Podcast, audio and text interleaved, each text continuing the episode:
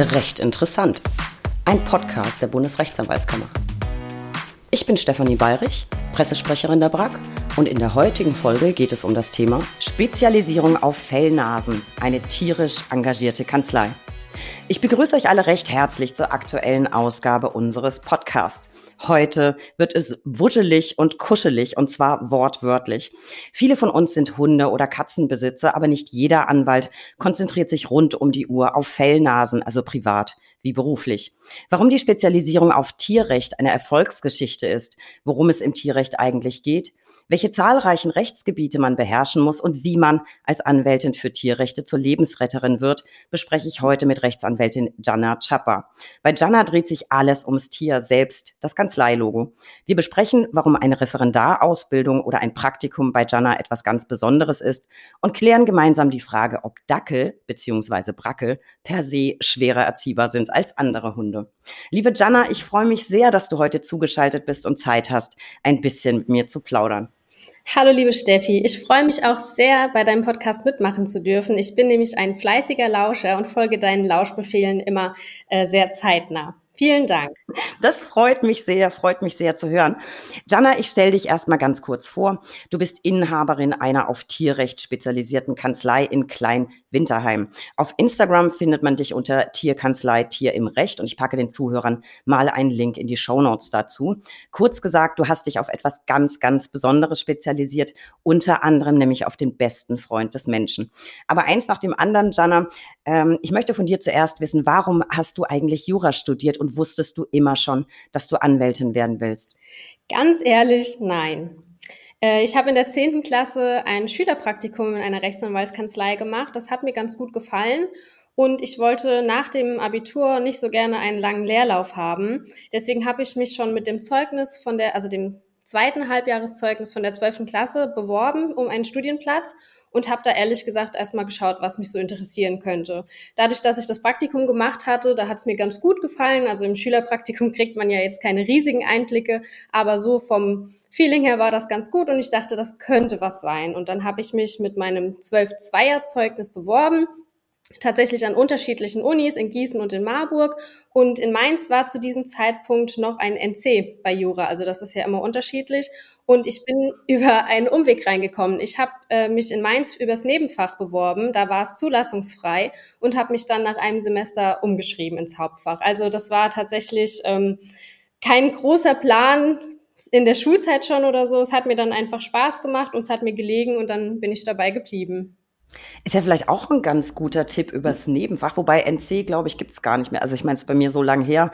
Ich glaube, bei mir gab es da auch schon kein NC mehr oder vielleicht doch, ich weiß es nicht. Also es hat, es hat geklappt, ich konnte studieren. Wusstest du dann im Studium auch schon, dass es der Anwaltsberuf werden soll? Ich habe tatsächlich während dem Studium gedacht, dass ich Strafverteidigerin werde. Deswegen hatte ich auch den Schwerpunkt äh, dahingehend gewählt. Und ich muss sagen, im Nachhinein zum Glück habe ich dann, bevor mein Referendariat losging, ein freiwilliges Praktikum gemacht bei einer Strafverteidigerin. Die war super nett, aber ich habe gemerkt, ausschließlich Strafverteidigung ist doch nicht das, was ich machen möchte. Und ähm, ja, ich habe dann meinen Schwerpunkt im Referendariat, also trotzdem danach gewählt, nach Interesse. Ähm, kann man drüber streiten, ob das klug ist oder ob man sich da schon ausrechnen, äh, ausrichten sollte. Aber ja, so ist das bei mir gewesen. Und ich habe dann während dem Referendariat immer gedacht, naja gut, Strafrecht findest du super, vielleicht ist die Staatsanwaltschaft was für dich. Aber ja, es ist dann irgendwie doch anders gekommen. Ja, das habe ich gesehen. Du hattest tatsächlich Schwerpunktbereich Strafrecht, Kriminologie, Strafvollzug und Jugendstrafrecht. Ich finde das ehrlich gesagt gar nicht verkehrt, im, im Studium sich auf etwas festzulegen, was einem Spaß macht und was man interessant findet, weil dafür musst du ja auch lernen. Also, äh, und manchmal weiß man eben erst später, was man tatsächlich machen möchte. Wie kamst du dann aufs Tierrecht? Ich habe während meines Verbesserungsversuchs äh, vom zweiten Staatsexamen, also ich habe einmal geschrieben, war damit nicht so super zufrieden und habe dann nochmal verbessert und habe aber auch gedacht, okay, nur lernen, das ist ähm, nicht das, was ich jetzt möchte. Ich habe mich dann in der Kanzlei beworben und habe Teilzeit als Rechtsanwältin schon angefangen und zwar drei Tage die Woche und habe da dann gemerkt, dass ich super gerne Interessenvertreterin bin und diese Kanzlei, die war im Tierrecht tätig, also das war tatsächlich Zufall. Ah, verstehe. Das heißt, du hast dich nicht sofort selbstständig gemacht, sondern eben eine Zeit lang als angestellte Rechtsanwältin gearbeitet. Warum dann letztlich doch der Schritt in die Selbstständigkeit? Und noch viel wichtiger, bist du heute glücklich damit? Das so umgesetzt zu haben? Genau, also ich war zunächst angestellt und zwar anderthalb Jahre ungefähr, bis ich mich selbstständig gemacht habe. Ich habe dann irgendwann während der Angestelltenzeit gemerkt, dass ich gern mein eigener Chef sein möchte, dass ich wesentliche Entscheidungen sowohl was die Sachbearbeitung als auch was die Kanzleiführung angeht, selbst treffen möchte. Und dass ich ohne diese Möglichkeit zur Entfaltung einfach nicht so richtig glücklich bin. Und deswegen hat mich das dann zu dem Schritt in die Selbstständigkeit beworben. Und um deine Frage zu beantworten, damit bin ich sehr glücklich, ja. Den Eindruck machst du auch. Jana, es ist bei dir jetzt alles noch nicht so irrsinnig lang her. Erzähl mal so allen Zuhörerinnen und Zuhörern, die vielleicht gerade selber vor dem Schritt in die Selbstständigkeit stehen, worauf sollte man bei der Kanzleigründung ganz besonders achten? Hast du so ein paar Tipps? Genau, das ist noch so gar nicht lange her. Also erst 2019 war das, als ich mich selbstständig gemacht habe. Ich kann jedem nur raten, der so ein bisschen, ich sag mal salopp, sein eigenes Süppchen kochen möchte und äh, auch weiß, dass er selbstständig arbeiten kann, ja, sich nicht zu viele Gedanken zu machen und einfach loszulegen. Also man sollte natürlich schon wissen, ähm, wo man hin möchte. Also planlos würde ich das keinem empfehlen.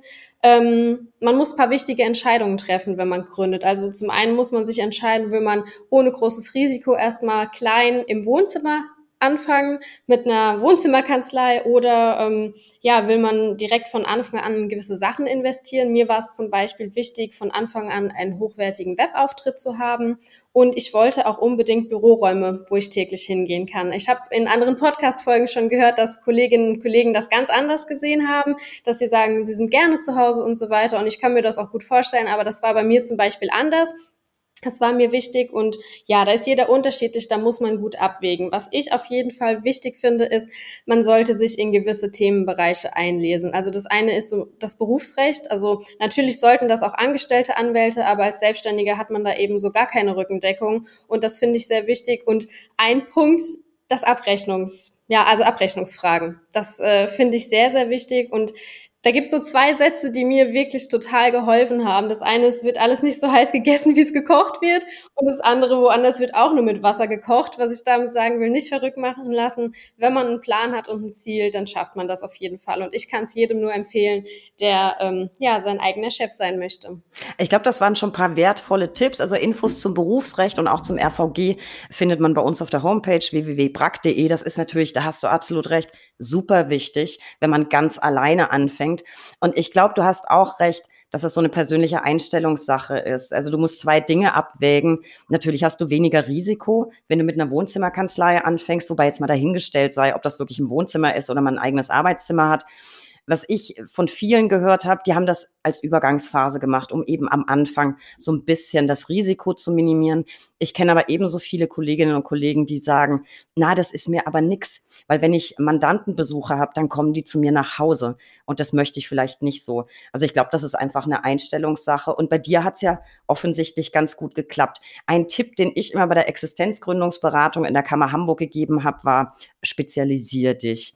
Ähm, du hast dich ja nun sehr stark spezialisiert. Glaubst du, du hast gerade in deinem unmittelbaren regionalen Umfeld mit dem Tierrecht so eine Art ähm, Alleinstellungsmerkmal? Weil ich finde, besonders oft liest man das jetzt nicht. Also gelegentlich, auch auf Instagram sieht man immer mal wieder Kollegen, aber so richtig häufig liest man das eben nicht. Glaubst du, das ist ähm, sehr förderlich für dich?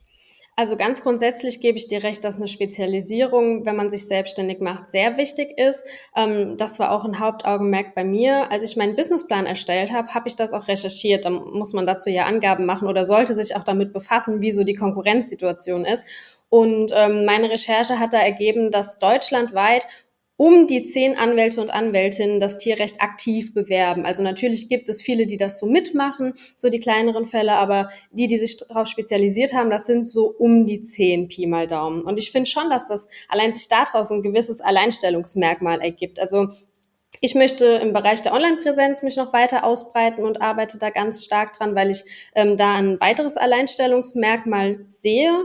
Ähm, und im Bereich des Tierrechts habe ich tatsächlich auch noch ein Steckenpferd. Und zwar mache ich ganz viel Verwaltungsrecht, da sind wir vermehrt tätig. Und das ist auch nochmal sowas, um sich ein bisschen abzugrenzen. Du hast auf ähm, die örtliche, örtlichen Gegebenheiten gerade angespielt. Wir haben hier in der Nähe noch jemanden, der noch einen Anwalt der Tierrecht macht, aber das ist tatsächlich für uns gar nicht so maßgeblich, weil wir eben bundesweit tätig sind und dadurch bei uns findet alles per E-Mail, Zoom, Telefon statt und dementsprechend ist es ja eigentlich total egal, wie die Situation in der näheren Umgebung ist. Wir haben uns da auf, also ich habe mich da auf deutschlandweit einfach konzentriert. Aber das sind ja tatsächlich, das finde ich überraschend. Also mir fallen jetzt auf Anhieb, gut, ich bin natürlich viel auf Social Media unterwegs, vielleicht vier Kanzleien ein, aber dass du insgesamt nur zehn gefunden hast, das ist ja wirklich krass und das ist ein ganz, ganz toller Ausgangspunkt. Übrigens für alle, die selber gerade ähm, an einem Businessplan arbeiten und, und falls ihr damit nicht so ganz zurechtkommt, da könnt ihr euch an eure regionale Rechtsanwaltskammer wenden. Die unterstützen euch dabei. So, jetzt hast du quasi dann ja, wenn man ja, dem Internet vertraut, ähm, ungefähr neun Konkurrenten, die man so finden kann. Bist du denn mit deinem wirtschaftlichen Erfolg dementsprechend zufrieden? Das klingt ja ganz vielversprechend, finde ich. Also gerade mit Blick darauf, dass es einerseits kein Mainstream-Rechtsgebiet ist, das du bearbeitest, andererseits es aber nicht so stark beworben wird. wird. Läuft's gut bei dir? Also als Berufseinsteiger, finde ich, muss man sich mit dem Thema Abrechnung erstmal generell beschäftigen und sich da auch erstmal reinfinden. Also manche Verfahren sind natürlich lukrativer, manche sind weniger lukrativ. Man muss aufpassen, dass sich das die Waage hält, also als Selbstständiger sowieso und im Tierrecht tatsächlich ganz besonders. Also einige Verfahren, die führe ich, weil mich einfach die Sache kriegt, sage ich mal. Ähm, da ist der Verdienst dann zweitrangig, aber ich würde lügen, wenn ich keine Favoriten hätte, was die Abrechnung angeht. Also wie gesagt, da muss man aufpassen, da muss man erst ein Feeling für entwickeln. Ähm, und dann, wenn man das dann aber geschafft hat, dann dass das die Waage hält, dann ist das gut. Ich finde das eigentlich ganz schön, dass man auch Fälle hat, wo man sagt, okay, da ist jetzt einfach mein Herzblut dabei, da kommt es mir jetzt nicht so drauf an, dafür habe ich andere Verfahren, die das dann wieder aufwiegen. Auf jeden Fall bist du zumindest immer sehr ausgebucht. Das habe ich im Vorfeld dieses äh, Podcasts mitgekriegt. Rechnest du eigentlich nach RVG ab oder nimmst du Stundensätze oder mal so und mal so? Das kommt drauf an. Also in ganz normalen Zivilsachen, in denen es für Mandanten um Geld, also um einen Betrag X geht, da rechne ich nach dem RVG ab. Alles andere würde sich für den Mandanten auch gar nicht lohnen. Ähm, in manchen Rechtsgebieten schließe ich mit den Mandanten Vergütungsvereinbarungen. Das sind dann die Verfahren, die wirklich viel Zeit benötigen und sehr anspruchsvoll sind. Also hier muss man halt dann auch im Auge behalten, dass es wirtschaftlich bleibt. Also wie gesagt, mal so, mal so. Ich habe ja natürlich mir im Vorfeld deine Homepage angeguckt, beziehungsweise beide, da kommen wir gleich noch dazu. Du bist ja nicht nur auf dem Gebiet des Tierrechts tätig, sondern beackerst auch noch ganz andere Rechtsgebiete. Was machst du denn sonst noch so? Also meine Kanzlei und ich, wir machen ganz viel Verkehrsrecht, also Unfallschadenregulierung und das ist dann natürlich nicht bundesweite Tätigkeit, sondern hier vor Ort. Ähm, zu Beginn der Corona-Pandemie haben wir auch bundesweit sehr viele Corona-Verfahren geführt und Mandanten geholfen, hier ähm, ihre Betriebe nach Schließungen wieder zu eröffnen. In den Tiersachen machen wir viel Verwaltungsrecht und da hat sich das dann irgendwie angeboten, auf den Zug aufzuspringen. Das war ja für alle Neuland und da konnten wir auch tolle Erfolge erzielen. Gutes Stichwort Verwaltungsrecht. Bleiben wir mal beim Tierrecht, denn das hatten wir im Podcast noch nicht. Und ich habe ganz, ganz äh, viele Fragen dazu und bin natürlich wegen Franz auch ganz besonders an deiner diesbezüglichen Arbeit interessiert. Mal so für alle, die eigentlich gar keine konkrete Vorstellung davon haben, was Tierrecht genau ist. Welche Rechtsgebiete umfasst das denn so? Weil ich könnte mir vorstellen, das spielt irrsinnig viel mit rein. Ja, also das Tierrecht an sich ist ja kein, ich sag mal, anerkanntes Rechtsgebiet. Ich habe Fälle aus dem Zivilrecht, dem Strafrecht, Verwaltungsrecht, aber auch Bußgeldsachen, ähm, allgemein alles, was mit Tieren zu tun hat. Was ähm, bei den, beim Tierrecht wichtig ist, dass die Verfahren oft eng miteinander verwoben sind und man dieses Zusammenspiel der Verfahren kennen muss, sonst kann hier einiges schiefgehen. Was hast du denn am häufigsten auf dem Schreibtisch im Tierrecht? Worum geht's in den meisten Fällen? Also eigentlich ist das bunt gemischt. Am meisten habe ich tatsächlich verwaltungsrechtliche Fälle auf dem Tisch, also Fälle, in denen der Tierhalter zum Beispiel auf eine Behörde trifft. Das ist dann meistens das Veterinäramt, oftmals aber auch das Ordnungsamt. Ich vertrete hier dann Hundehalter, Züchter, manchmal auch Katzenhalter oder Halter anderer Tiere und ja, auch viele Züchter, zum Beispiel, wenn es gewerbsmäßige Züchter sind und die brauchen eine Erlaubnis hierfür, da kann es zu Problemen im Erlaubnisverfahren kommen, zum Beispiel Bestandsreduzierung, dann aber auch einfach Hundehalter bei Problemen mit der Tierhaltung, bei Wegnahme von Tieren. Ganz oft habe ich Fälle mit Listenhunden oder Hunde, die als gefährlich eingestuft werden sollen nach einem Vorfall. Und ansonsten ja auch Zivilrecht und Strafrecht. Im Zivilrecht oftmals Fälle der Tierarzthaftung ähm, oder auch mal Mietrecht, was die Haltung von Haustieren angeht, ganz oft kaufrechtliche Streitigkeiten, aber auch Vertragsgestaltungen oder auch ja, Streitigkeiten unter Züchtern. Ah, spannend. Da waren schon ein paar coole Stichworte dabei. Da kommen wir nachher nochmal zu. Was ich jetzt natürlich vorab wissen muss, wir denken bei Haustier immer alle an Hund, Katze, vielleicht noch Maus und Vogel. Was war das ungewöhnlichste Haustier, für das du je rechtlich gekämpft hast? Also so ungewöhnlich sind die alle gar nicht gewesen. Ich würde sagen, eine Menge Ziegen und Rinder sind die außergewöhnlichsten bisher gewesen. Okay, ich habe jetzt natürlich ehrlicherweise so auf sowas gehofft wie die brasilianische keine Ahnung, Sumpfschnecke oder so. ähm, gut, aber Ziegen, Ziegen und, und Rinder naja, gut, hat jetzt auch nicht jeder äh, zu Hause oder auf dem Hof. Äh, lass uns mal ein paar deiner Fälle besprechen. Mir fällt da natürlich als erstes das Stichwort, das Stichwort Hundebiss ein. Jetzt mal so von außen betrachtet für die Tierhalter. Wie verhalte ich mich denn in dieser Situation richtig? Also mein, mein Tier hat jemanden gebissen. Das kann ja jetzt nicht nur Hunde betreffen, die in irgendeiner Form wirklich verhaltensauffällig sind, sondern wenn ein Hund Angst hat, kann sowas schon mal passieren und sei es, weil die verletzte Person selbst ähm, sich extrem unvorsichtig verhalten hat oder falsch verhalten hat. Was mache ich denn, wenn mein Hund zugebissen hat? Ja, also hier muss man auf jeden Fall aufpassen. Viele denken bei sowas nur an den zivilrechtlichen Teil, also dass der Geschädigte vielleicht einen Anspruch auf Schadensersatz und Schmerzensgeld geltend machen könnte. Was aber für die Hundehalter viel belastender ist, äh, im Zweifel, ist das im Raum stehende Einstufungsverfahren als gefährlicher Hund. Ähm, und zwar ist es so, die Bundesländer haben unterschiedliche Landeshundegesetze und nach denen kann ein Hund nach einem Beißvorfall als gefährlich eingestuft werden. Das geht dann mit erheblichen Belastungen für den Hundehalter einher, insbesondere eine Leinen- und Maulkorbpflicht, aber auch zum Beispiel ein erhöhter Steuersatz. Wenn aber dann zum Beispiel ein Mensch gebissen wurde, haben wir oftmals noch ein strafrechtliches Ermittlungsverfahren wegen fahrlässiger Körperverletzung, was damit einhergeht, ähm, womit die Menschen tatsächlich auch so gar nicht rechnen in dem Moment. Also die haben kein Bewusstsein dafür, dass da vielleicht eine Straftat im Raum stehen könnte und sind dann immer ganz verwundert. Oftmals geht es noch einher, zum Beispiel mit einem Bußgeldverfahren wegen Verstoß gegen eine Anleihenpflicht oder so. Und dann wird es ganz spannend, wenn jemand zum Beispiel aus gewissen Gründen seine Zuverlässigkeit im Sinne des Gesetzes benötigt. Also zum Beispiel, wenn er einen Waffenschein hat oder so. Und ähm, ja, so ein Biss kann einige Verfahren nach sich ziehen. Ganz wichtig ist es hier halt zu verstehen, wie die alle zusammenhängen und wie die Rechtsgebiete dann auch ineinander greifen. Manchmal werden die Verfahren nicht angezeigt, uns gelangt nicht zur Kenntnis der Behörde. Dann hat derjenige Hundehalter Glück, aber das ist tatsächlich selten der Fall.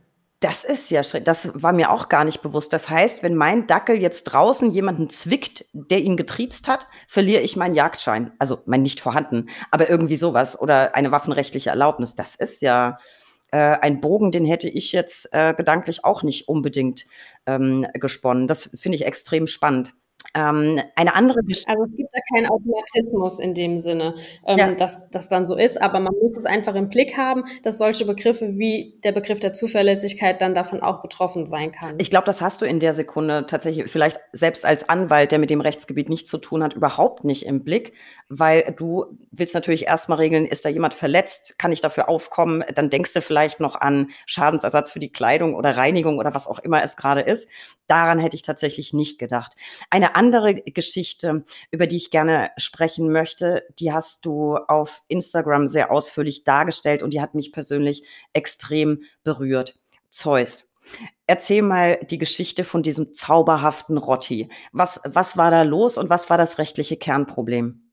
Ja, die Geschichte von Zeus war beziehungsweise ist tatsächlich sehr tragisch, wie ich finde. Zeus war mit seinem Frauchen im Winter auf einem Waldspaziergang, ist an der Schleppleine geführt worden und weil es glatt war, ist die Dame gestürzt und ihr ist das aufgewickelte Ende der Schleppleine aus der Hand geklitten. Und ähm, ja, da kam ein älterer Herr auf sie zu und Zeus ist an diesem Herren hochgesprungen. Der Mann war schon ziemlich alt, hat sich bei seinem Sturz dann nicht richtig beziehungsweise gar nicht abgefangen und ist frontal auf sein Gesicht gestürzt. Dabei hat er dann schlimme Verletzungen gehabt, mehrere Brüche im Gesicht und ja, so viel zum Sachverhalt. Die Behörde hat dann eine Haltungsuntersagung für jedermann für den Hund ausgesprochen und eine Tötung und hat die sofortige Vollziehung angeordnet. Wir haben dann ganz viele Eilverfahren geführt, insbesondere ab Abänderungsverfahren im Eilverfahren. Wir haben immer neue Tatsachen vorgebracht, neue Gutachten, neue Wesenstests, neue eidesstattliche Versicherungen und immer wieder wurden unsere Anträge zunächst abgelehnt. Es war dann wirklich ein Wettlauf mit der Zeit. Der Zeus wurde zwischenzeitlich in ein Tierheim verbracht, um ihn vor der Tötung zu bewahren. In der Sache ging es faktisch dann darum, ob der Zeus als gefährlich im Sinne des jeweiligen Landeshundegesetzes einzustufen ist und was denn die angemessene Rechtsfolge wäre. Denn selbst wenn man ihn als gefährlich eingestuft hätte, hätte das nicht automatisch äh, eine Tötung als Rechtsfolge bedeutet, weil die Tötung ist die Ultima Ratio, davor stehen diverse mildere Mittel im Raum, die angedacht werden müssen von der Behörde. Juristisch gesehen hatte das Verfahren tatsächlich nahezu alles von Befangenheitsanträgen über eine Dienstaufsichtsbeschwerde, ein Amtshilfegesuchen und tatsächlich auch eine Verfassungsbeschwerde war dabei. Ach, das war das mit der Verfassungsbeschwerde. Jetzt nur mal zur Reconfirmation für mich. Zeus ist an dem alten Herrn hochgesprungen. Er hat ihn nicht gebissen oder angefallen. Er ist hochgesprungen und dadurch ist er zu Fall gekommen. Also jetzt nur, damit ich das nochmal so für die Zuhörer einordnen kann. Es war kein Hundebiss. Genau, also einen Biss hat es definitiv nicht gegeben. Er ist an ihm hochgesprungen und er ist dann unglücklich gestürzt. Also ich weiß ja, wie das Ganze weitergegangen ist, unsere Zuhörer vielleicht aber nicht. Jana, wie ging's aus? Happy End? Ja, weitestgehend schon. Also das Verfahren konnten wir mit einem Vergleich beenden vor dem Verwaltungsgericht. Der Zeus ist wieder zu Hause bei seiner Familie, da wo er hingehört. Also insofern hat sich dieses Mammutverfahren definitiv gelohnt. Was allerdings bleibt, sind die immensen Kosten, die, die, halt, die den Haltern von Zeus ähm, entstanden sind und die sie auf sich genommen haben. Also das sind natürlich die Verfahrenskosten, die Gerichtskosten, die Unterbringungskosten für das Tierheim, ja, die täglich berechnet wurden, Fahrtkosten zum Tierheim, die Hundehalter, das war wirklich beispiellos deren Engagement. Also die, das Tierheim war über anderthalb Stunden einfache Strecke entfernt und die sind jedes Wochenende hingefahren, ihren Hund besuchen, um die Bindung zu behalten man muss da mal sehen, das Verfahren hat dreieinhalb Jahre gedauert und die haben durchgehalten. Die Kosten, die da entstanden sind, belaufen sich auf ungefähr 40.000 Euro. Und die Behörde bekommt, äh, die Halter bekommen zwar einen Teil erstattet von der Behörde, aber ja, halt eben nicht alles, nicht ansatzweise alles. Und das, was das Verfahren mit ihnen gemacht hat, was ihnen da widerfahren ist, ich glaube, das ähm, ist nicht wirklich wieder gut zu machen. Für mich ist es so, ich habe in dem Fall tolle Kontakte knüpfen können. Bis heute haben die Bestand, also zum einen die Halter von Zeus, die mir regelmäßig Bilder schicken, aber auch die etlichen Sachverständigen, die wir bemüht haben und auch andere Beteiligte, wie zum Beispiel die Mitarbeiter des Tierheims, die so viel Herzblut in die Angelegenheit gesteckt haben. Und ich muss sagen, ich bin persönlich an der Sache auch unglaublich gewachsen. Aber die Hauptsache ist, der Zeus ist zu Hause. Ja, das glaube ich, dass du ganz viel aus diesem Verfahren für dich auf Dauer mitnehmen kannst. Es war wirklich ein spektakulärer Fall. Ich habe es ja gesagt, er hat mich, also mich auch wahnsinnig berührt und auf jeden Fall in vieler Hinsicht ein total spezieller Fall. Wobei ich, also wenn man Zeus sich mal anguckt, man kann das ja bei euch oder bei dir in der Kanzlei ähm, auf Instagram, ich finde, der sieht auch tatsächlich sowas von gar nicht gefährlich aus. Also allenfalls, wenn man vielleicht Angst davor hat, dass er einen tot kuschelt. Ich finde es ein ganz, ganz zauberhafter Hund. Wie oft kommen denn solche Fälle tatsächlich vor? Also ich meine, Tötungsanordnung ist ja wirklich krass. Wie oft hast du sowas auf dem Tisch? Also wir haben Zeus damals selbst im Tierheim besucht. Wir sind hingefahren, weil wir uns auch selbst ein Bild machen wollten. Wir wollten die Halter kennenlernen, weil durch die bundesweite Tätigkeit ist es, wie ich schon gesagt habe, meistens so, ähm, dass man sich bis zu einem Termin nur über das Telefon kennt, über E-Mails, manchmal vielleicht einen Skype-Termin oder so. Ähm, derzeit habe ich wieder einen Fall auf dem Tisch, wo es darum geht, dass zwei Hunde getötet werden sollen. Aber alles in allem muss ich sagen, dass das zum Glück nicht so oft vorkommt. Ähm, wenn die Behörde das scharfe Schwert des Sofortvollzuges auspackt, dann beginnt ein Wettlauf mit der Zeit, das kann man nicht anders sagen. Und in dem Fall geht's ja dann um Leben und Tod für das Tier und da braucht man schon starke Nerven. Und ich muss ehrlich sagen, also jeden Tag bräuchte ich solche Verfahren auch nicht. Also ich bin froh, dass sie nicht so häufig vorkommen. Ja, das glaube ich gern, zumal ein das ja persönlich gerade als Tierhalter selbst extrem mitnimmt. Unter welchen Voraussetzungen kann denn so ein amtliches Todesurteil für einen Fifi überhaupt gerechtfertigt sein? Also jetzt rein aus Behördensicht, aus Sicht des Hundehalters ja nie. Also man muss sich da vor Augen führen, dass die Behörde der Gefahrenabwehr gerecht werden muss. Ja, das ist der Aspekt, der die leitet und das ist ähm, auch nachvollziehbar. Also zum Beispiel auch wirklich, wenn schwerste Verletzungen im Raum stehen, Ähm, man darf sich aber juristisch gesehen nicht nur von der schweren Folge leiten lassen. Also oftmals vergisst die Behörde dann die Verhältnismäßigkeitsprüfung, wie wir sie schön von Tag eins aus der Uni kennen und ähm, befasst sich nicht genug mit den milderen Mitteln, die vielleicht zur Verfügung stehen. Also die Tötung, die sollte wirklich nur als letztes Mittel in Betracht kommen und ähm, es muss da auch ein Gutachten geben, welches wiederum gewissen Anforderungen entsprechen muss. Also über den Hund, über sein Verhalten, darüber, ob er vielleicht, ähm, ob das Verhalten wieder, ja, abgeändert werden kann, ob er lernfähig ist. Ähm, genau, und da liegen oftmals die Knackpunkte des Verfahrens, wo man dann auch angreifen kann. Aber die Gefahrenabwehr ist letztlich der Punkt, der, den die Behörde im Blick haben muss und äh, der sie zum Handeln veranlasst. Aber ich glaube, man muss ja auch Wiederholungsgefahr und sowas auf dem Schirm haben, weil ich finde jetzt gerade, da ist Zeus ein super Beispiel. Wie wahrscheinlich ist es, dass sie nochmal mit Schleppleine auf einem eisigen Weg ausrutscht und wieder die Schleppleine verliert und dann wieder ein einsamer alter Mann äh, daher spaziert kommt.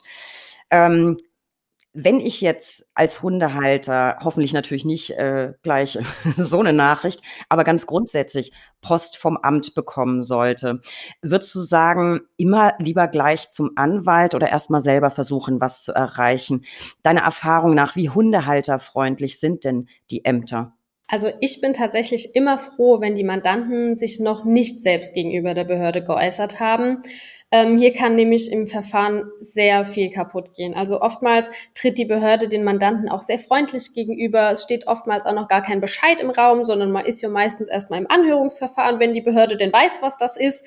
Ähm, ja, und oftmals wird sich durch die Hundehalter oder die Mandanten da dann unvorsichtig geäußert. Und davon, von diesen Äußerungen, die da getätigt wurden, die werden ja dann auch zur Akte genommen und davon im Verfahren wieder runterzukommen, sage ich mal ganz salopp, das ist nahezu unmöglich. Ich beantrage immer als allererstes Akteneinsicht in den Verfahren, prüfe dann die Akte und dann wird geschaut, wie der weitere Verfahrensgang denn ist und wie er sein kann. Eine Stellungnahme gebe ich ausschließlich ab, wenn ich die Akte gesehen habe, vorher nicht. Ähm, da fängt nämlich der Spaß oftmals schon an bei der Akteneinsicht tatsächlich. Wie oft ich schon gehört habe, es würde keine Akte existieren oder ähm, der Mandant und ich hätten kein äh, Recht auf die Akteneinsicht. Da habe ich mittlerweile Vorlagen, die die Behörde zur Akteneinsicht bewegen, aber das ist auch Tagesgeschäft. Ähm, mein Tipp auf jeden Fall, nicht selbstständig gegenüber der Behörde äußern, ähm, weil der juristische Laie, der weiß im Zweifel bei der Äußerung nicht, auf was es ankommt und redet sich da salopp gesagt um Kopf und Kragen. Ähm, natürlich in guter Absicht, er will sich verteidigen, er will seine Rechte wahren, nur sind dann meine Möglichkeiten und die Möglichkeiten meiner Kanzlei im Nachhinein begrenzt, was oftmals sehr schade ist. Also mein Tipp, nicht alleine äußern. Oftmals, wenn es noch im Anhörungsverfahren ist und es gibt keinen Bescheid, ist es umso besser, sich über eine Kanzlei zu äußern, weil manchmal kann man dann sogar den Erlass eines Bescheides verhindern.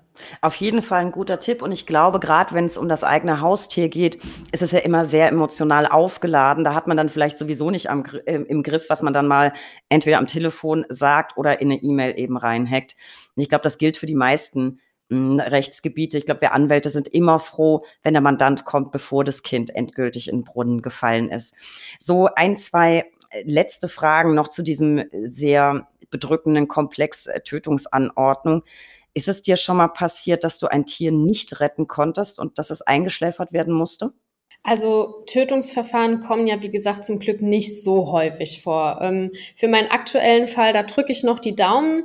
Ähm, tierrechtliche Verfahren, gerade im Verwaltungsverfahren, haben immer einen offenen Ausgang. Ich kann den Erfolg da nie garantieren. Ich meine, guten Anwalt macht das ja sowieso eigentlich nicht oder fast nie einen Erfolg garantieren, aber in den Tiersachen erst recht nicht, weil das spielt so viel mit rein. Ich mache mal ein kleines Beispiel. Hat ein Richter selbst einen großen Hund, dann äh, geht er anders an eine Sache ran als ein Richter, der vielleicht Angst vor allen Sorten, Rassen von Hunden hat. Ähm, damit meine ich auch gar nicht eine Befangenheit, sondern da sitzen halt auch einfach nur Menschen. Ja, also bisher ist es mir zum Glück nicht passiert, ähm, aber wie gesagt, der eine Fall, der läuft auch noch. Ja, dann drücken wir da alle ganz, ganz doll die Daumen Du sagtest schon so oft oder so viele Fälle gibt's nicht. Aber hast du noch einen Überblick, wie viele Tiere du letztlich schon gerettet hast, außer Zeus? Ja, also dadurch, dass ich ja auch noch nicht so super lange Anwältin bin, ähm, sind es jetzt dann hoffentlich bald drei. Also das Verfahren von Zeus hat, wie gesagt, auch dreieinhalb Jahre gedauert. Und ich bin ehrlich gesagt froh, dass meine Tätigkeit nicht ausschließlich aus solchen Fällen besteht. Aber es ist, ist doch großartig. Ähm, jedes einzelne Hundeleben zählt ja letztlich. Bei einigen Verfahren habe ich gesehen, hast du auf der Gegenseite, wir sprachen schon drüber, eine Behörde. Ähm, was waren da vielleicht so die ganz speziellsten Fälle, besondersten Fälle, die du erlebt hast? Ich habe nämlich gesehen, manchmal vertrittst du tatsächlich auch Tierheime gegen die Behörde. Ja, also das ist tatsächlich ganz unterschiedlich. Also wie gesagt, ein Teil sind diese Einstufungsverfahren als gefährlicher Hund, die sich dann nach dem jeweiligen Landeshundegesetz richten. Ganz oft äh, geht es um Fragen nach dem Tierschutzgesetz, also meistens um eine artgerechte Haltung. Da vertrete ich dann Tierhalter, Tierheime, ähm, genau, wenn es um die Wegnahme von Tieren geht, das habe ich ganz, ganz oft auf meinem Tisch. Wie gesagt, dann oftmals noch die Erlaubnisverfahren für die gewerbsmäßige Zucht, wo ich dann die Züchter vertrete. Also das sind so, ja, würde ich sagen, die häufigsten. Ähm, ich glaube, äh, gelesen zu haben, dass du mal ein Tierheim vertreten hast, das einen Aufnahmestopp irgendwie bekommen hat und die Behörde hat dem Tierheim verboten, irgendwie eigene Gutachter zu beauftragen. Was steckte denn da dahinter? Das ist ja jetzt auch kein alltäglicher Fall. Ja, genau. Also das sind jetzt tatsächlich zwei Fälle. Ähm, bei dem einen Tierheim ist es so, die haben einen Aufnahmestopp bekommen. Da ging es dann auch um die Haltungsbedingungen. Das ist ein laufendes Verfahren, da kann ich jetzt nicht so viel zu sagen.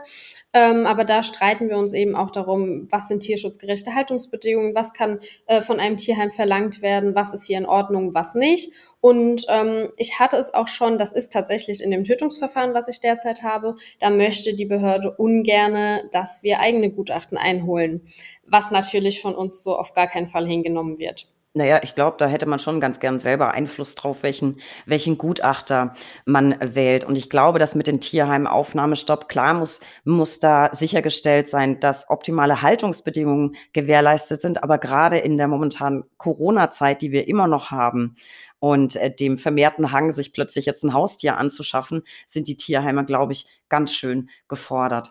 Du hast eben gesagt, Wegnahme eines Tieres. Ist das gleichbedeutend mit Beschlagnahme? Also jetzt vielleicht im Zuge eines Strafverfahrens. Hattest du da schon mal was? Ja, also tatsächlich sind die Fälle der Wegnahme und teilweise auch Beschlagnahmung äh, mein Tagesgeschäft. Die Fälle habe ich täglich auf dem Tisch. Ähm, Oftmals ist da eine vorangegangene Hausdurchsuchung im Spiel mit allem Drum und Dran, wobei man sich dann hier im Nachgang oftmals darüber streitet, ob es nur Durchsuchung war, wo ein Durchsuchungsbeschluss nötig gewesen wäre, oder ob es eine behördliche Nachschau war, also vom Veterinäramt. Ähm, hier ist es dann so, dass im Nachhinein, also im Nachgang für die Unterbringung der weggenommenen Tiere oftmals horrende Unterbringungskosten entstehen, über die wir uns dann ebenfalls streiten. Den meisten Menschen ist überhaupt nicht bewusst, was das Veterinäramt Kraftgesetzes für weitreichende Kompetenzen hat. Also hier fallen meine Mandanten häufig fast vom Hocker, um es mal so zu sagen. Allerdings heißt es natürlich nicht, dass die alles dürfen oder gar grenzenlos handeln dürfen. Hier braucht man auf jeden Fall ein geschultes Auge. Aber wie gesagt, das ist mein absolutes Tages Tagesgeschäft. Die Wegnahme und teilweise dann auch Beschlagnahmung von Tieren. Ja, das ist auch etwas, womit man sich so im Alltag selbst als Tierhalter überhaupt nicht befasst, was da alles möglich ist. Jetzt hast du vorhin selbst ein Stichwort geliefert, das ich nochmal aufgreifen möchte. Tierarzt und Falschbehandlung. Kommt sowas häufig vor und was sind das dann für Fälle? Ja, also das kommt sehr häufig vor. Die habe ich auch ganz regelmäßig auf meinem Tisch, solche Fälle. Ähm, das reicht von fehlerhaften Diagnosen über fehlerhafte Behandlungen bis hin zum Tod von Tieren verschuldet durch einen Tierarzt. Ähm, ich würde hier mal ein paar Beispiele nennen. Also zum Beispiel kann natürlich auch ein Tierarzt vergessen, OP-Material aus einem Hund zu entfernen und da kommt es dann im Nachhinein, äh, im Nachgang zu Komplikationen mit der Gesundheit des Tieres. Da gibt es aber auch echte Exoten. Also zum Beispiel hatte ich einen Fall oder habe einen Fall, da steht im Raum, dass der Tierarzt versucht hat, einen Hund mit einem Verband zu bändigen. Der Hund war zum Krallenschneiden da und die Hundehalter haben gesagt, das ist ein problematischer Hund, der ist aus dem Tierschutz, der lässt sich sowas nicht einfach so machen. Ähm, wir müssten den sedieren und der Tierarzt hat sich darüber hinweggesetzt und da steht im, also der Hund ist verstorben. Ähm, ein ganz dramatischer Fall. Ähm, hochemotional braucht man absolutes Fingerspitzengefühl, wie ich finde, ganz oft im Tierrecht tatsächlich. Ähm, die Beziehung zum Mandanten ist da auch sehr eng. Also jetzt nicht nur in den Tierarzthaftungsfällen, sondern im Tierrecht generell. Ähm, da geht es oftmals nicht nur um die juristische Durchsetzung von Ansprüchen, sondern da steht auch noch ganz viel menschlicher Kontakt dahinter. Na, ist, ist doch völlig nachvollziehbar. Also ganz, wenn ich mir jetzt vorstelle, irgendeiner würde meinem Franz was tun, ähm, da dürfte ich auch selber nicht mehr auftreten, weil ich mich gar nicht mehr im Griff hätte. Weil das ist ja so, ne? Haustier, Herztier äh, und Franzel sowieso. Und da fällt mir noch ein Klassiker ein. Auch da hast du vorhin das Stichwort gegeben, äh, Vermieter. Mietrecht. Ähm, jetzt mal vorausgesetzt oder unterstellt, der Vermieter verbietet die Hundehaltung. Dann denkt man wahrscheinlich, ich habe jetzt nur zwei Optionen, äh, Hund weg, was keine Option ist, völlig klar, oder Wohnung wechseln oder die Wohnung kommt dann eben nicht zur Anmietung in Betracht. Ich könnte mir vorstellen, das hast du wahrscheinlich wirklich häufiger auf dem Tisch. Und hat man als Mieter Chancen, sich zu wehren? Ja, das habe ich wirklich oft auf dem Tisch. Also ob man da eine Chance hat, das kommt auf den Einzelfall an, wie so oft äh, die anwaltliche Antwort.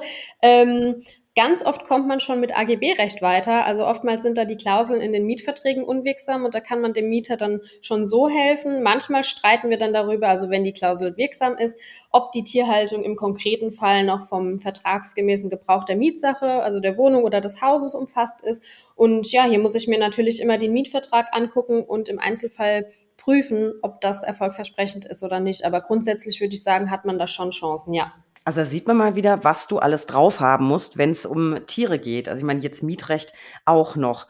Und was mir noch eingefallen ist bei der Vorbereitung, könnte mir vorstellen, dass das auch so ein Klassiker ist. Streit um den Pfiffi. Also würde mir jetzt zum Beispiel einfallen, bei einer Trennung, ähm, vielleicht wenn der Hundebesitzer verstirbt und jeder von den Angehörigen will das Schätzchen haben, ist es eher abwegig oder hast du sowas auch häufiger mal auf deinem Schreibtisch? Ja, das kommt doch auch durchaus ab und zu mal vor, ähm, tatsächlich in den unterschiedlichsten Konstellationen. Also wie du schon gesagt hast, nach einer Trennung, nach einer Scheidung oder jemand verstirbt und es wird dann drum gestritten, wo bleibt der Hund. Ähm, ja, ich kann auf jeden Fall jedem nur raten, sich darüber Gedanken zu machen, wenn in der Beziehung noch alles gut ist. Weil ansonsten im Verfahren muss man sich dann an Indizien entlang hangeln und schauen, ähm, ja, wem gehört der Hund, weil das ist oftmals ja nicht explizit geregelt, sonst würde es keinen Streit geben. Und dann äh, kann es spannend werden.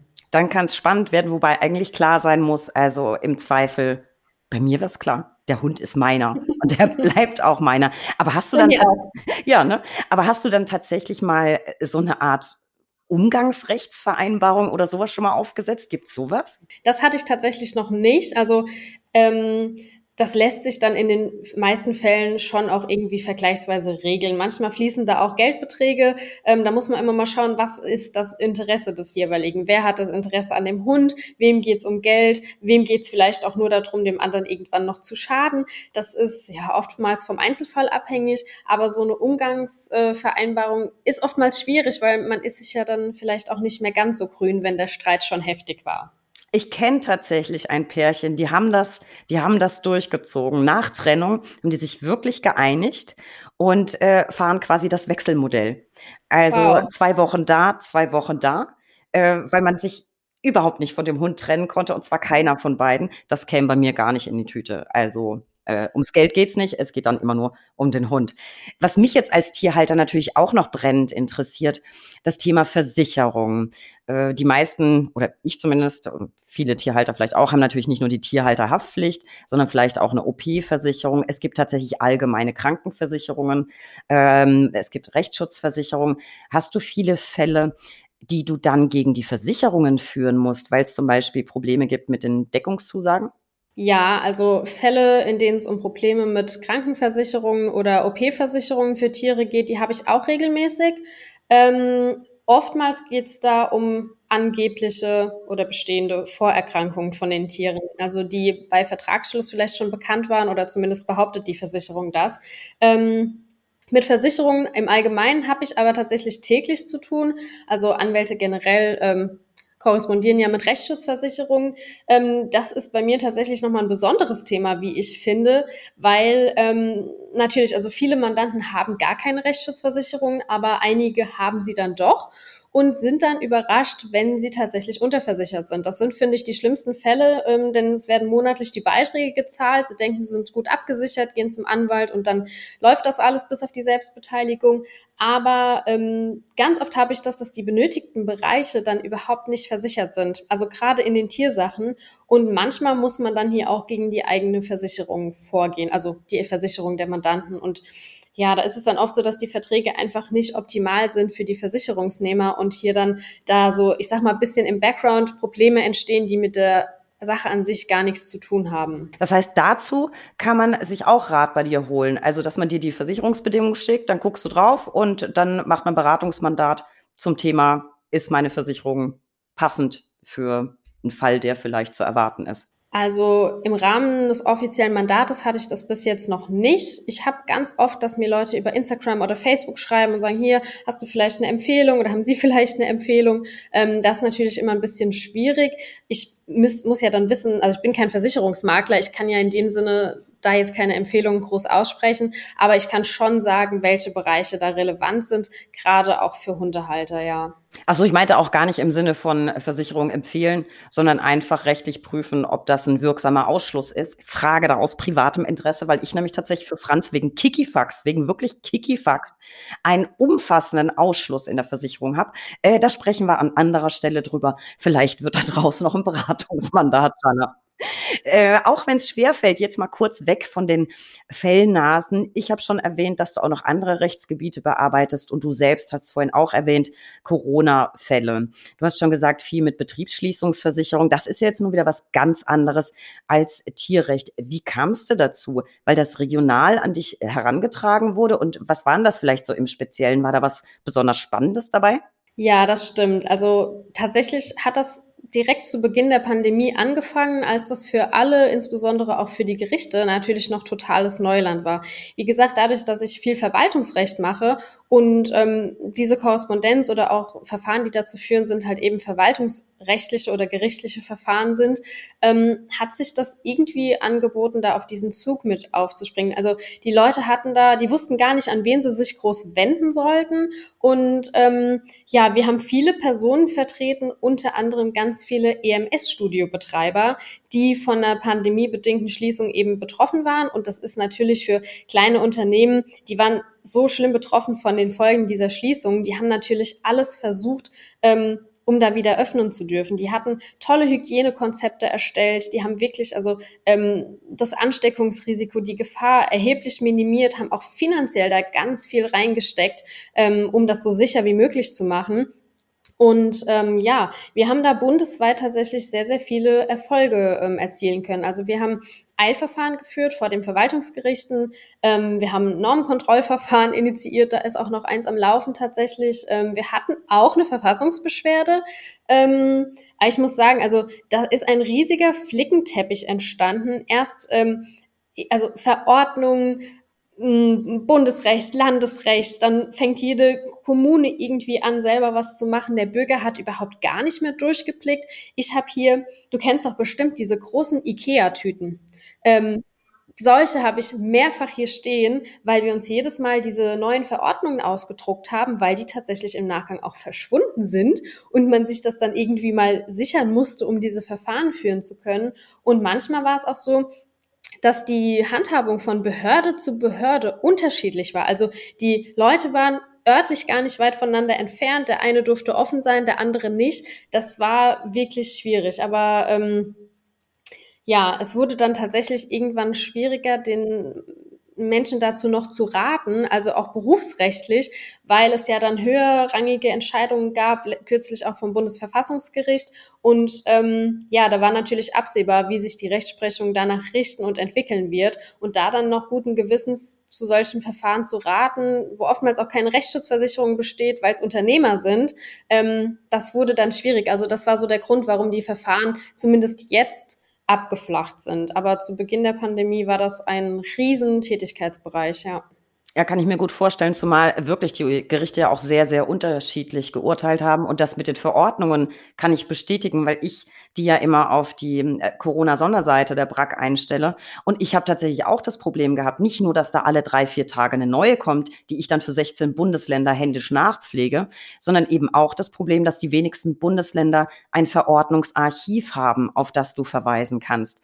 Das heißt, mir ist es mehrmals äh, die Woche zum Teil passiert, dass die alte Verordnung, die ich verlinkt hatte, dann nur noch zu einer Fehlerseite führt. Und das heißt, es reicht nicht immer die aktuelle einzupflegen, sondern den ganzen Mist musst du mehrfach die Woche durchflöhen. Das habe ich tatsächlich auch festgestellt. Es gibt aber einige Länder, die haben sehr schön wirklich ein Archiv mit kompletter Änderungshistorie.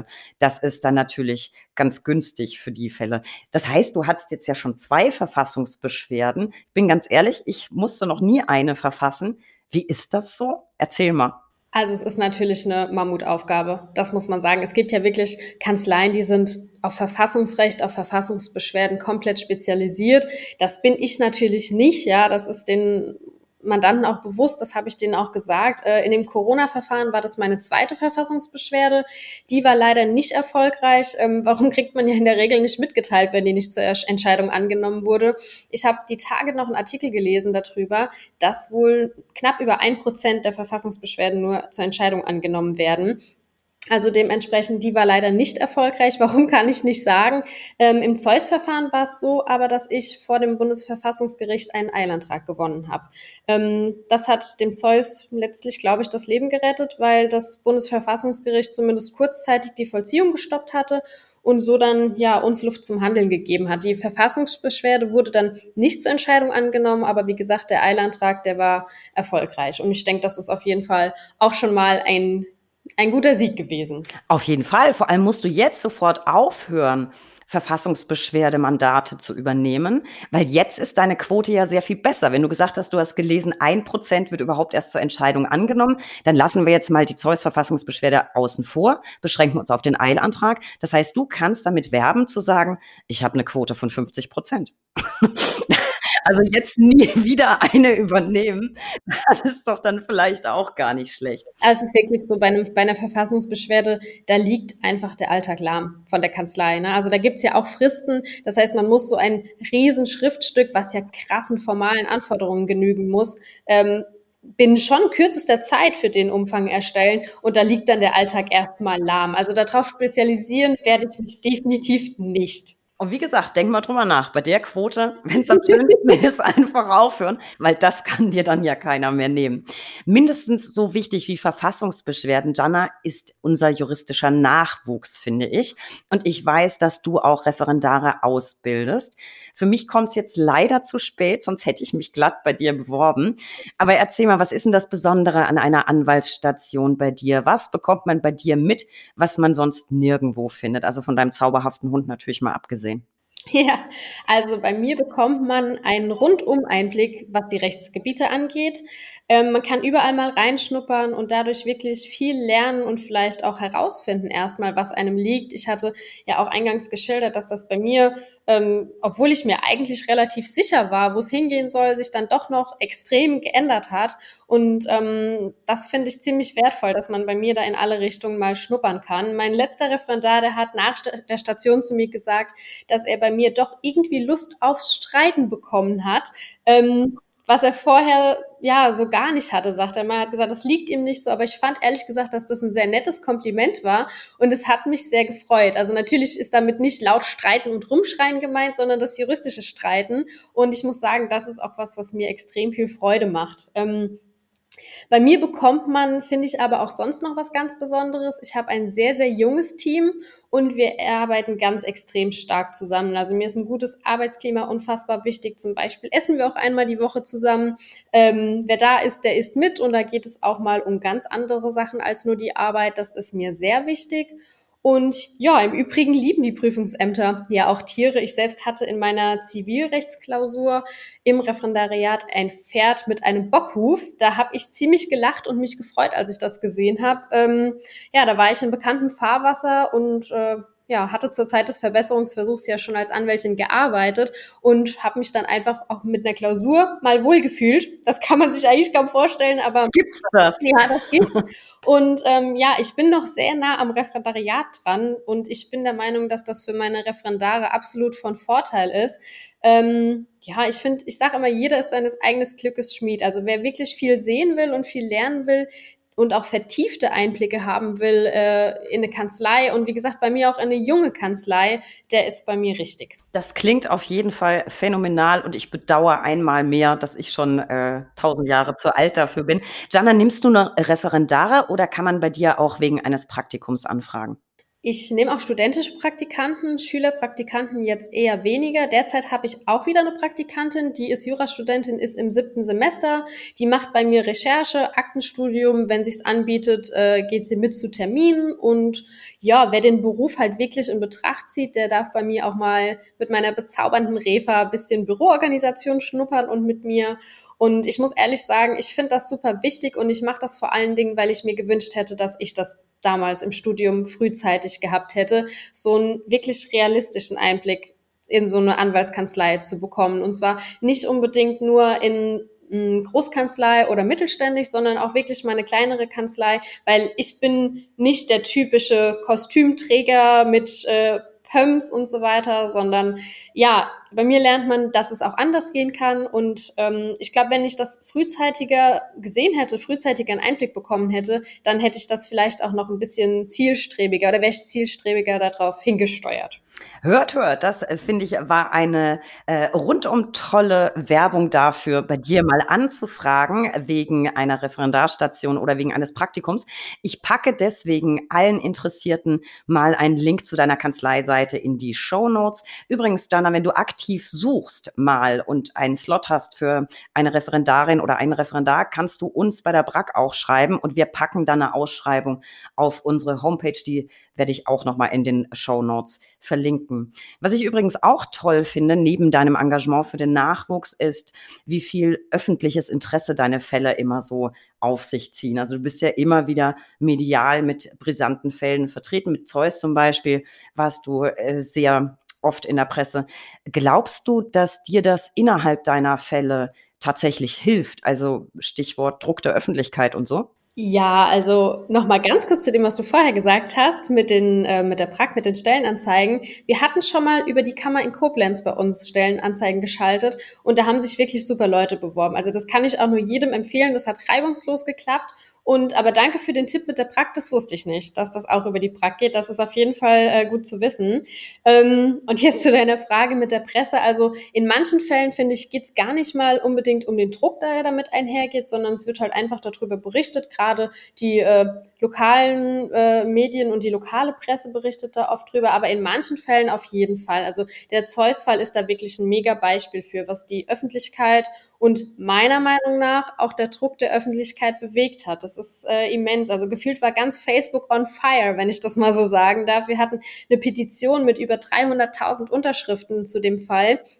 Und unser Telefon hat auch nicht mehr stillgestanden. Also letztlich hat sogar die Behörde über Facebook Stellungnahmen zu dem Thema abgegeben, weil auch deren Telefone nicht mehr stillstanden. Und in der Verhandlung hat der Richter auch gesagt, dass er unser Video über den Besuch vom Zeus kennt. Also ähm, kann man nicht von der Hand weisen, dass äh, das seine Wirkung haben kann. Ach, gucke, ach, gucke, das finde ich ja mega spannend. Also vielleicht dann manchmal doch das Mittel der Wahl, um wirklich geballte Aufmerksamkeit für so ein Verfahren zu bekommen.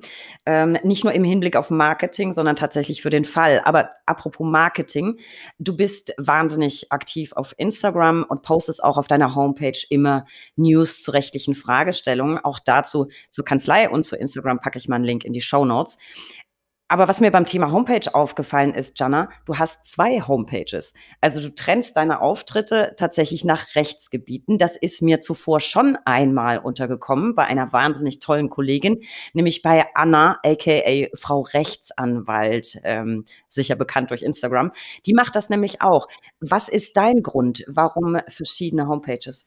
Also die Rechtsgebiete, die ich bearbeite, die sind einfach krass unterschiedlich. Also das muss man mal sagen. Verkehrsrecht, Tierrecht, da gibt's ähm, nahezu keine äh, Überschneidungspunkte. Und ich finde es, also mein einer Grund ist, ich finde es schwer, zum Beispiel die Verkehrsrechtsunfallschadenregulierung mit dem Tierrecht zu verbinden. Ähm, auch die Mandanten an sich sind total unterschiedlich und haben auch andere Bedürfnisse, wie ich finde. Die Mandanten im Tierrecht, die wollen mich und meine Kanzlei persönlich sehen, die wollen hinter die Kulissen gucken und ganz genau wissen, wer da an ihrer Seite steht und in manchen Fällen auch an ihrer Seite kämpft und halt ihre Rechte vertritt. Und in den allgemeineren Rechtsgebieten ist das weniger so. Und der zweite zweite Grund ist, dass das Tierrecht durch die vielen Rechtsgebiete so umfangreich ist, dass sich dafür einfach eine eigene Website lohnt. Und ähm, Die Tierseite ist an sich in meine allgemeine Webseite eingegliedert und auch die Logos, die bauen ja aufeinander auf. Aber dennoch halte ich es für sinnvoll, es getrennt zu halten und ich bin der Meinung, dass das auch sehr gut funktioniert. Zum Beispiel habe ich ja auch zwei Facebook-Accounts, einen allgemeinen und einen für die Tiersachen. Aber zum Beispiel auf Instagram und YouTube betreibe ich nur das Tierrecht, weil ich einfach gemerkt habe, dass da das Interesse einfach am stärksten ist. Und ich bin der Meinung, dass ich damit sehr gut fahre und ähm, die Mandanten so angesprochen besprochen werden, wie sie es letztlich auch brauchen. Ich finde das eigentlich marketingtechnisch eine sehr gute Idee. Man findet auch beide Seiten sehr schnell, wenn man dich sucht. Und ich finde, man fühlt sich dann eben jetzt mal aus der Sicht des Tierhalters gleich auch viel mehr angesprochen, weil die Seite eben sehr spezialisiert ist auf das Tierrecht. Also im Zweifel eine sehr gute Idee. So, aber jetzt wieder zurück zu den Fifis. Jana, für alle Hundebesitzer, ich, ähm, ja, Klammer jetzt mal Katzenbesitzer aus. Wir bleiben bei Hundebesitzern. Für alle Hundebesitzer unter den Zuhörern, hast du ein paar handfeste Tipps vielleicht, wie man Ärger von vornherein vermeiden kann? Was sind deiner Auffassung nach die häufigsten drei Fehler von Hundehaltern, die zu rechtlichen Problemen führen können? Also ganz grundsätzlich bin ich für mehr Respekt unter Hundehaltern. Ich bin zwar der Meinung, dass immer was passieren kann, man kann das nie vollständig ausschließen. Schließen. Ich meine, es sind Tiere, aber es gibt schon manche Situationen, wo ich sagen würde, die begünstigen Vorfälle. Ähm, ich finde eine gute Sozialisierung des Hundes sehr, sehr wichtig. Das kann das zwar auch nicht ausschließen, dass mal was passiert, aber es kann das Risiko, wie ich finde, schon minimieren. Und ähm, wenn ein Hund aber ersichtlich keinen Kontakt möchte, dann finde ich, dann sollte man das auch respektieren. Auf Instagram habe ich da zum Beispiel öfter schon mal gesehen, ähm, dass Hundebesitzer da äh, eine Schleife an die Leine machen, um zu signalisieren, hier mein Hund ist vielleicht alt, mein Hund ist vielleicht krank, mein Hund hat gewisse Sachen erlebt, der möchte keinen Kontakt. Ähm, wichtig ist es, finde ich, auch, ähm, dass die Menschen ein Verständnis dafür entwickeln, dass ein Hund auch eine Individualdistanz hat und dass man das äh, bei manchen Hunden respektieren muss, ähm, wenn er das eben nach außen trägt. Und ich bin der Meinung, dass nahezu immer der Halter das Kernproblem ist, wenn es denn ein Problem gibt und nur sehr, sehr selten der Hund. Also ich bin der Auffassung, dass es meistens eine, eine Frage der Führung ist. Das kann ich nur unterstreichen. Das ist zum Beispiel ein großes Problem in Berlin, über das ich mich permanent maßlos aufrege. Äh, also erstmal solltest du den Hund sowieso immer an der Leine führen. Was mich aufregt, du siehst so viele Leute, die daddeln auf dem Smartphone rum und lassen den Hund unangeleint laufen, haben ihn nicht im Blick. So, jetzt ist der Brackelfranz zwar der große Macker, solange er hinter mir steht, aber wenn ein großer Hund auf ihn zugerast kommt, hat der Schiss.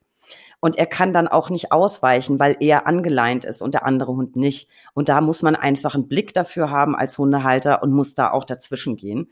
Ähm, ich werd, bin dann immer gezwungen, ihn hochzunehmen, weil er dann halt Angst hat. Gut, auf dem Arm ist er dann wieder der große Macho und bellt auch von oben runter, ist völlig klar. Ähm, aber dann wirst du von anderen Hundehaltern noch angemosert. Wenn der Hund Angst hat, soll man ihn aber nicht hochnehmen.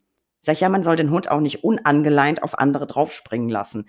Ähm, also das ist wirklich ein großes Problem in Berlin. Es wird besser. Es gibt viele sensible Hundehalter, die dann auch gucken oder fragen, darf er mal schnuppern oder so. Ich finde, da muss man einfach Respekt haben. Das mache ich umgekehrt ja genauso. Es gibt auch Hunde, die findet Franz ganz toll und will da unbedingt gleich hin. Mache ich, lasse ich ihn auch nicht, sondern kläre das erstmal mit dem Hundehalter ab, ob das okay ist. Und ich glaube, Grund, Grundregel Nummer eins, nie einer angeleint und einer unangeleint. Ne? Das ähm, glaube ich, vielleicht hat der ein oder andere das jetzt gehört, ähm, sieht das genauso und wir können da noch ein bisschen für Aufklärung sorgen. Jana, wir haben es jetzt gehört, bei dir dreht sich alles um den Hund. Allerdings nicht nur dein Beruf und dein Privatleben, sondern tatsächlich auch dein ehrenamtliches Engagement. Du bist nämlich im Beirat im Forschungsinstitut Listenhunde e.V. Was macht das Institut genau? Also ich kann es mir grob vorstellen, aber vielleicht der Zuhörer nicht. Und warum engagierst du dich dort? Ja, genau. Also an dieser Stelle vermisst, vermischt sich mein Beruf etwas mit meinem Privatleben. Ähm, das Institut Forschung Listenhunde beschäftigt sich mit allen möglichen Fragestellungen rund um das Thema Listenhunde. Ähm, neben dem Tierschutz, das machen die natürlich auch, Vermittlungen äh, von Listenhunden, geht es darum, ob die sogenannte Rasseliste, die in den meisten Bundesländern existiert, gerechtfertigt ist. Ähm, mich beschäftigt das Thema in meinem Alltag ganz enorm, also nahezu täglich. Ähm, ich bin selbst kein Listenhundhalter, wie man sieht. Ich habe einen Berner Sennenhund, aber trotzdem bin ich der Auffassung aufgrund meiner Tätigkeit, dass ich hier dringend was ändern muss. Ähm, meiner Meinung nach ist es nicht gerechtfertigt, dass in jedem Bundesland unterschiedliche Regelungen gelten. Also ich finde, es ist ähm, nahezu unerklärlich, warum zum Beispiel ein Rottweiler, bleiben wir mal bei dem äh, bei der Rasse, in einem Bundesland aufgrund seiner Rasse als gefährlich gilt und in einem anderen Bundesland nicht. Ähm, ich meine, in Grenzregionen kann das bei mehrere, also wenige Kilometer sein, ähm, die da betroffen sind. Und wenn da ein Umzug zum Beispiel gewollt ist, ist der Hundehalter vor erhebliche Schwierigkeiten gestellt. Ähm, ich bin der Meinung, dass es hier auf jeden Fall bundeseinheitliche Regelungen geben muss. Die müssen her. Und ich bin der Meinung, dass man da eher an den Halter rantreten muss. Und ähm, jeder Hundehalter trägt eine Verantwortung meiner Meinung nach, ob Listenhund oder nicht. Ähm, das klar, Gefahrenpotenzial ist bei den Hunderassen unterschiedlich. Ein großer Hund hat ein größeres Gefahrenpotenzial, zum Beispiel durch eine höhere Beißkraft als jetzt zum Beispiel dein Dackel. Ja, das ist ganz Ja, klar. wobei, wobei, wobei. also ich bin der Meinung, dass es nicht unbedingt nur was mit der Rasse zu tun hat, sondern auch mit der Haltung, mit dem Umgang und auch viele andere Parameter, wie zum Beispiel die Größe. Und ich bin der Meinung, dass sinnvollere Regelungen denkbar sind. Und ähm, ja, genau, hier spielen halt viele verwaltungsrechtliche Themen eine Rolle, wie zum Beispiel das Thema Gesetzgebungskompetenz. Ähm, Landeshundegesetze sind Ländersache, deswegen sind sie ähm, in den einzelnen Bundesländern unterschiedlich. Und ja, beim Institut Forschung Listenhunde bin ich in diesem Bereich aktiv. Ich kenne mich da gut aus im Verwaltungsrecht und ich bin der Meinung, dass ich da einen großen Mehrwert bieten kann in dem Bereich. Das ist auf jeden Fall ein interessantes Thema, weil ich bin auch der Meinung, die Gefährlichkeit eines Hundes ähm, jetzt einzustufen, dafür bietet sich eigentlich ein föderalistischer Ansatz überhaupt nicht an das ist ja unabhängig davon, wo du mit deinem Hund gerade wohnst. Ähm, von daher wichtiges Thema. Ich hoffe, da tut sich was. Jetzt hast du gerade selber schon deinen zauberhaften Hund angesprochen. Wer sich dafür interessiert, ist natürlich auf dem Screenshot bei Instagram auch zu sehen. Von der Größe her ist er ja ganz nah dran an Franz. Erzähl mal so ein bisschen über deinen Pfiffi. Ja, also mein Hund heißt Teddy, das ist ein Berner Sennenhund, der ist neun Jahre alt schon, also schon ein Opi für seine Rasse, aber ich muss sagen, der ist noch fit wie ein Turnschuh. Auf jeden Fall ganz zauberhaft und wie er eben das, diese, diese Aufnahme für einen Screenshot mitgemacht hat, gut mit Bestechung, aber ganz zauberhaft und ganz artig. Ich bin so ein bisschen, Franz hört das jetzt nicht, ihr pennt. Ich bin so ein bisschen schockverliebt in deinen Hund. Den finde ich ganz, ganz äh, zauberhaft. So, das heißt, ich weiß eigentlich jetzt schon, aber die Zuhörer nicht, dein Fifi darf immer mit ins Büro. Verträgt er sich mit, mit Hunden von Mandanten? Die kommen ja wahrscheinlich auch ab und zu mal mit dem Hund in die Kanzlei. Und wenn denn ein Mandant mit Hund kommt, ist dann immer gleich Hundeparty im Büro? Also der Teddy ist jeden Tag mit mir im Büro eigentlich. Klar, wenn ich mal weiter weg muss zu Gericht oder so, dann macht er Homeoffice. Das hat ja keinen Sinn, dass er dann hier in der Kanzlei sitzt. Ähm, meine angestellte Rechtsanwältin, die hat auch eine Hündin, die ist immer dabei, noch eine Bürohündin. Und äh, Party im Büro gibt's hier aber tatsächlich, was die Hunde angeht, so gar nicht. Also dafür sind die Pausen da, dann können sie sich im Feld zusammen austoben. Also unsere zwei ähm, Bürohunde. Im Büro geht's ganz gesittet ab. Die beiden lieben sich und da gibt's nie Probleme mit denen. Ähm, wenn ich dem Teddy morgens sage, dass seine Freundin, die Honey, kommt, dann freut er sich immer sehr und springt mir schon ins Auto. Ähm, ich bin der Meinung, dass Bürohunde unser Leben auf jeden Fall sehr bereichern. Ich will das nicht missen und das ist tatsächlich auch ein Punkt, warum ich die Selbstständigkeit äh, so sehr liebe, weil ich kann das entscheiden, ob mein Hund mitkommt und wie das so läuft. Ähm, durch die bundesweite Tätigkeit haben wir tatsächlich nur ganz selten Mandanten vor Ort. Ähm, wie gesagt, das meiste läuft über Telefon, über E-Mails, manchmal über Skype oder Zoom, wenn das gewünscht ist. Aber ähm, wenn doch mal jemand hier ist, sei es Mandanten oder wer auch immer, dann äh, ist der Teddy in meinem Büro und äh, die Hündin ist unten bei meiner angestellten Rechtsanwältin und ich führe die Gespräche dann im Mandantenzimmer. Also das ist mir ganz wichtig. Ähm, und ich muss auch sagen, der Ted ist ein kleiner Schisser, was Men Menschen angeht. Ähm, der braucht manchmal ein bisschen, um aufzutauen, gerade was äh, Männer angeht, große Männer, vielleicht auch mit Bart, einer tiefen Stimme. Und ähm, ja, ich finde, das hat einfach nichts da zu suchen. Also ich nehme die Freiheit raus in meinem persönlichen Büroalltag, aber äh, finde es dann schon auch seriös, wenn ich das trenne. Ja, vielleicht, ja, ist ja auch ein größerer Hund, ne? Vielleicht hat da der ein oder andere Respekt. Ich habe das große Glück, also Franz darf tatsächlich mit in die Brack, daher ja auch Brackel. Der Nachteil ist natürlich, dass man selber immer abgemeldet ist. Also ich wochenlang im Homeoffice, dann bin ich einmal wieder im Büro und alle nur so, Franz ist wieder da. Ja, guten Tag, ich auch, aber ist natürlich nicht so wichtig. Also du bist ähm, halt permanent abgemeldet. Aber ich glaube tatsächlich, dass Hunde extrem zu einem entspannten Arbeitsumfeld und Betriebsklima beitragen. Das klingt bei euch ja auch in diese Richtung. So, und da ich jetzt dich als absolute Expertin hier sitzen habe, wie gesagt, Franz pennt immer noch. Würdest du mir, einfach damit ich mich besser fühle, mir dahingehend zustimmen, dass Dackel immer einen besonderen Dickschädel und eigenen Kopf haben und etwas schwer erziehbar sind? Oder gilt das auch für deinen Hund? Also ich muss tatsächlich sagen, dass der Teddy ziemlich entspannt ist. Also er hatte mit drei Jahren oder so um den Dreh auch mal eine wilde Phase, ähm, aber jetzt oder seitdem so gar nicht mehr. Aber ja, um dich dazu beruhigen, man munkelt, dass manche kleineren Tierchen schon einen dickeren Dickschädel haben als andere vielleicht. Ja, also ich finde, dass große Hunde oftmals gelassener sind. Wie gesagt, ähm, ich glaube auch oft, dass der Teddy zum Beispiel überhaupt gar nicht weiß, wie groß er ist. Wenn wir jetzt auf einen kleineren Hund treffen, dann schmeißt er sich zum Beispiel immer auf den Bauch und hoppt so an die ran. Ähm, der hat da keine Ahnung von. Aber ja, ich glaube schon, dass äh, kleinere Hunde da manchmal ein bisschen, ähm, ich sag mal, mehr auf Krawall gebürstet sein können als größere. Ist zumindest mein Eindruck. Ja, ein bisschen, bisschen Krawall. Also ich glaube, Franz denkt tatsächlich, er wäre riesengroß und er hat tatsächlich einen eigenen Kopf. Also er kann für einen Dackel wahnsinnig viele Tricks und er kann theoretisch auch hören, entscheidet aber ganz gerne selbst, ob er heute hört oder vielleicht erst nächste Woche. Ja, also das ist immer noch seine eigene Entscheidung. Das macht es manchmal ein bisschen anstrengend. Dafür kannst du ihn halt einfach, wenn er nicht hört, unter den Arm klemmen. Das ist wieder der Vorteil bei gerade mal fünf äh, Kilo. Jana, ich danke dir. Das waren ja quasi bei, beinahe schon ein paar private Einblicke in das Leben von dir und in das Leben von Teddy. Bleiben wir mal dabei und kommen zu meiner persönlichen Lieblingskategorie, den drei Ls. Der Buchstabe L kann für so vieles stehen. Lieblingshaustiere, Lieblingsgetränke, Lieblingspannen. Und für dich habe ich die folgenden drei. Ich wüsste gern dein Lieblingsmotto.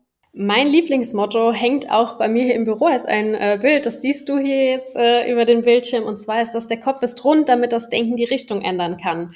Das ist so ein bisschen ein Spruch, den, oder als Motto, den ich täglich versuche zu beherzigen. Und ähm, ja, an Geschichten, an Mandate offen ranzugehen, auch in meinem privaten Leben. Und das versuche ich äh, ja täglich zu beherzigen. Ehrlich gesagt, ich kannte den Spruch nicht, aber ich finde ihn brillant. Ich, ich werde ich werd mir das mal notieren. Das muss ich auf jeden Fall demnächst auch mal irgendwie verwenden. Da wird es bestimmt die ein oder andere Gelegenheit geben. Gefällt mir herausragend gut. Dann wüsste ich gerne dein Lieblingsgericht und ausnahmsweise, auch wenn ich so ein Foodie bin, mal nicht in Bezug auf Essen, sondern in Bezug auf Justiz. Hast du ein Lieblingsgericht? Ja, habe ich tatsächlich. Ähm, und zwar war ich in meinem Referendariat in der Zivilstation, also in der ersten Station, in der alles noch ganz neu war und aufregend war, ähm, am Amtsgericht in Alzey. Das ist super klein, das ist bei uns hier in der Gegend ähm, richtig, richtig urig. Ich war da schon äh, im Bereich eines studentischen Praktikums und wie gesagt dann in der Zivilstation. Ich hatte einen ganz tollen Ausbilder und ich glaube, das hängt auch damit zusammen, dass ich dieses Gericht ähm, mit so vielen Positiven verknüpfe, aber auch einfach örtlich. Es ist wirklich, es ist total toll. Es ist ein altes Gemäuer und ähm, ja, im Praktikum wurde uns auch erzählt, dass zum Beispiel die Jugendarreste dort noch in so einem kleinen Türmchen vollzogen waren und der Hausmeister, der nebenan dann noch Essen gebracht hat. Also das ist wirklich sehenswert. Phänomenale Geschichte auf jeden Fall. Und ich finde es häufig auch, dass die alten und kleinen Gerichte besonders äh, schöne Gebäude oft haben oder in besonders schönen Gebäuden untergebracht sind. Aber das mit dem Türmchen finde ich ja irgendwie großartig. Habe ich auch noch nicht gehört. So, und äh, das letzte L, deine Lieblingsfreizeitbeschäftigung, wobei ich ja fast vermute, dass es was mit Tieren zu tun haben könnte. Ja, also natürlich habe ich auch ganz viele Lieblingsfreizeitbeschäftigungen, die nichts mit äh, Tieren zu tun haben. Ich reise sehr gerne, aber meine Lieblingsfreizeitbeschäftigung, die mit meinem Hund zu tun hat, ich äh, mache Objektsuche mit dem Teddy einmal die Woche. Und zwar kann der Teddy drei Objekte, eins aus ähm, Plastik, eins aus Leder und eins aus Holz, erkennen und sucht die dann ausschließlich mit der Nase in einem riesigen Trümmerfeld ähm, aus ja, allen möglichen Teilen. Nur mit der Nase, das lastet den total aus und ich muss sagen, das mache ich seit vielen Jahren und ich kann das nur empfehlen. Das ist sowohl für den Hund klasse als auch für den Halter. Das stärkt so die Beziehung und wir haben da regelmäßig Spaß dran. Wenn ich ihm sage, wir fahren dahin, dann rastet er komplett aus. Wie großartig. Das klingt total spannend und spaßig. Kannst den auch, trainier ihn doch mal auf Trüffel. das wäre gut, ja. Pudel sind da, glaube ich, besonders gut, habe ich mal äh, gelesen irgendwie. Ich wünschte, der Franz könnte das. Der kann natürlich toll Sachen suchen, er hat aber keinen Bock. Er möchte, dass du ihm das bringst. Ähm, und wieder abgeben möchte er Dinge auch nicht. Also, wenn du ihm was wirfst, der holt das ganz begeistert, möchte aber dann, dass du versuchst, es ihm wegzunehmen. Er möchte es nicht freiwillig hergeben. Also er will dann quasi Fangen spielen. Großartig, das sollten wir auch mal probieren, wobei ich fürchte, dass es zum Scheitern verurteilt mit Franz. Klingt aber nach einem wirklich tollen Hobby. Äh, vielleicht muss, äh, muss ich da mal anfangen, das mit ihm zu trainieren. Liebe Jana, ich danke dir von Herzen für diese ganz besonderen Einblicke in ein ganz besonderes Rechtsgebiet. Und ich glaube, wir können gerade nach dieser Folge festhalten, das Leben mit Fellnasen ist bedeutend schöner als eines ohne. Und ich glaube, Franz wird mir da vollumfassend zustimmen. Noch ein kleiner Hinweis an unsere Zuhörer. Besucht uns gerne unter www.brack.de für tagesaktuelle Infos rund um den Anwaltsberuf. Abonniert diesen Podcast. Wir freuen uns über jeden neuen Zuhörer und folgt uns auf Instagram unter recht unterstrich interessant. Und heute unbedingt auch für Referendare und Studenten ein Blick in die Show Notes. Da ist nämlich die Seite von Jana verlinkt und da könnt ihr mal schauen, ob sie gerade Referendare oder Praktikanten sucht.